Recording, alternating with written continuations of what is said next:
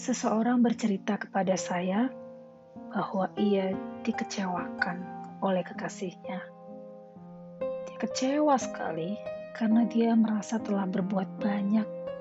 Dia telah berkorban untuk kekasihnya, dia membantu kekasihnya tersebut dalam banyak sekali pekerjaan sampai akhirnya kehidupan daripada orang yang disayanginya ini menjadi lebih baik. Dalam kekecewaannya itu, dia mengatakan bahwa kekasihnya tersebut seperti kacang yang lupa akan kulitnya. Hmm, secara umum, orang-orang akan katakan hal yang sama barangkali ya, kalau punya pengalaman seperti itu. Atau bisa jadi kita pun pernah punya pengalaman yang sama seperti yang dialami oleh teman saya ini.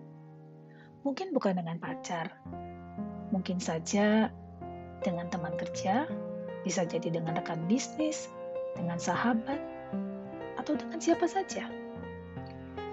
Tapi mari kita merubah cara pandang kita dan mencoba berpikir dari sisi yang lain, bahwa semua terjadi karena Tuhan yang mengizinkannya dan tak ada alasan bagi kita untuk bisa menunjuk diri sendiri sebagai seseorang yang telah berjasa dalam hidup orang lain.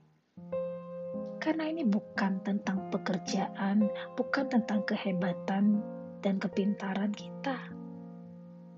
Ini bukan soal kuat dan hebatnya kita, tapi ini tentang kita yang mendapatkan kesempatan istimewa dari Tuhan untuk dipakai menjadi alatnya dalam menjalankan rencana Tuhan bagi orang lain.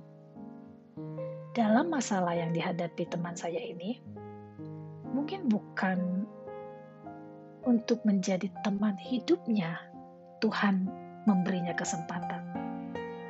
Tapi yang pasti, dia telah menjadi seseorang yang penting yang dipakai Tuhan untuk membukakan jalan bagi kekasihnya tersebut dalam menemukan hidupnya dan menjalani masa depannya. Tuhan yang memberi kesempatan kita untuk menjadi punya jasa dalam hidup orang lain. Bisa aja kan Tuhan pakai orang lain? Nah, makanya bersyukurlah kalau kita itu masih dipakai Tuhan kalau kita masih diberikan kesempatan terlibat dalam hidup orang lain. Uh, saya katakan pada teman saya ini, kamu mungkin bukan dipilih menjadi teman hidupnya, tapi yang pasti kamu sudah berjejak di dalam kehidupannya. Kamu sudah berjejak dalam hidupnya. Tapi kalau soal berjasa, Kalaupun itu benar, cukup simpan dalam hati saja, supaya pengorbananmu itu menjadi berharga. Kecuali kalau orang itu sendiri yang mengakui dan mengatakan bahwa kamu berjasa dalam hidupnya, itu bonus untukmu. Dan bersyukurlah untuk hal itu.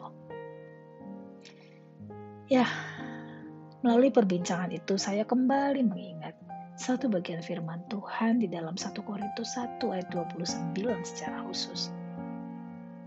Ketika Tuhan berbicara tentang hikmat Tuhan dan hikmat manusia, satu bagian penting yang saya selalu ingat ketika Tuhan mengingatkan, jangan ada seorang pun yang menganggap dirinya hebat di hadapan Tuhan.